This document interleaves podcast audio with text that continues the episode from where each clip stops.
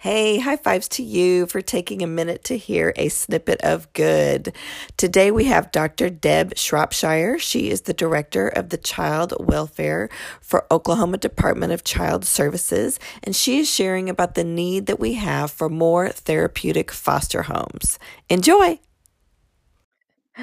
How many therapeutic foster homes do we have in Oklahoma, and how many more are needed to help meet the needs of children who are needing this type of a home? Yeah, so we typically only have sort of one or two children with this kind of need in a family. Kind of depends a little bit on that family's um, sort of circumstances as well as that child's circumstances. Um, but we've got around 120 children in Oklahoma who are in a therapeutic foster care situation. Um, we know from understanding the needs of the kids in our care that we actually probably need two to three times that number. So we would be uh, looking to double or triple uh, the, the the number of homes that we have over the you know over the the sort of near future. Um, now that's a big ask.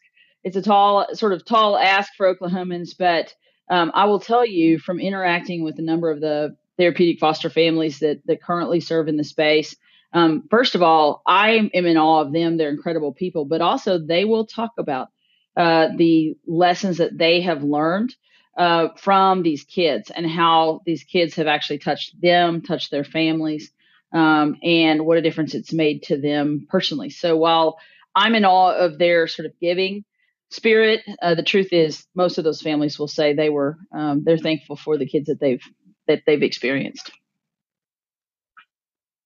Mm, I love hearing stories like that because we think that we're helping them, but they're also helping us, right? There's a, it's a two way street on those kind of situations. How many kids overall, like if you're looking at the whole big picture of foster care in Oklahoma, how many families does that represent? Yeah, that's a, a great question. So, Oklahoma is actually um, right now serving uh, between 7,500 and 8,000 children kind of in its child welfare system. Now, not all of those kiddos are in a foster home of some kind. At any given time, several hundred kids are actually back home with their parents. Maybe we're still helping their parents and they still have an open child welfare case, but they're actually back home. Several hundred other kids are in an adoptive home where they're going to have a permanent family in the future. Um, but we're again still serving kind of in that adoptive space for a short period of time. Um, and so not all of those children in state custody are actually in a in a foster family, but many of them are. In our state, one of the things that's unique about us is that we actually really uh, heavily leverage um, a child's relatives, and not all states do that. Um, but we believe that if kiddos can stay in contact with their grandparents, their aunts, uncles, cousins, um, maybe even a family friend, that that is often the best first place for them. So about half of those children are in foster care with a relative or a, or a family friend, and then uh, the remainder are in uh, homes of families who have just stepped up and said, "Hey, we're interested in helping out and, in fostering children." Um, I'm always just amazed by it, even back when I was in medical school and I was kind of falling in love with this field of child welfare and foster care. One of the groups of people I was really struck by uh, was foster parents. I was interacting with them as they came through the medical side of kind of my life, uh, through the clinic or through the hospital setting, and interacting with these people who raise their hand and say, Hey, I have a spare bedroom or I have, you know, not enough chaos in my life or whatever it is. And they're willing to step into this foster care space. And um, I was fascinated by them and really wanted to serve them well. And so I think there there are a lot of uh, of good folks out there who once they see and know that there's this need, that there are kids that the state is charged with taking care of, and that we have to have uh, the community, we have to have people um, step in it with us to be able to actually serve these children and their families. Um, there's just a, a, lot of really cool people stepping into that space.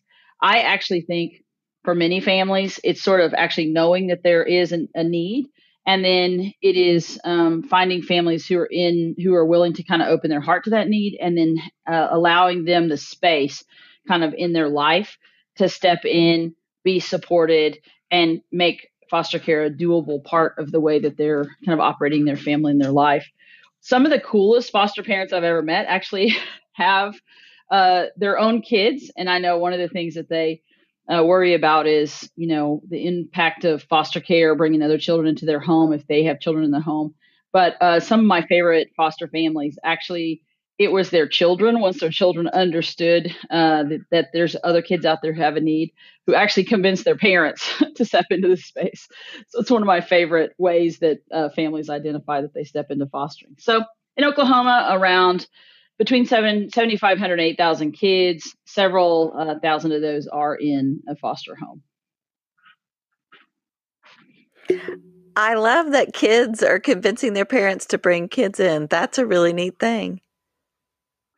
They absolutely do. One wow. of my favorite, uh, one of my favorite families. Um, they uh, had had a couple of teenagers actually. This family did, and the teens articulated to their to their mom hey, um, we have room in our house. We have a big house and we will now they didn't have any extra bedrooms but they said we'll figure out how to share we'll you know we can do bunk beds instead of having our own private rooms and those kinds of things and i was just amazed at actually the passion often of young people in serving other um, other kids and youth mm. that's encouraging that's encouraging to me to see that because that's not a, a normal teenage response is to think of other people and what a neat thing. I, I, I, we love good stories like that.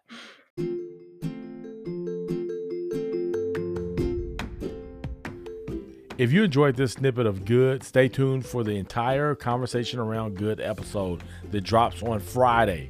Don't forget to like, share, tag, and to give a podcast review. Shout out to our sponsor, Strategic Hype, and her word branding genius, Hype Kits, and Plenty Mercantile's local sustainable lifestyle stores. Don't forget to hit that subscribe button so you never miss inspiring stories of good. Now, get out there and do good.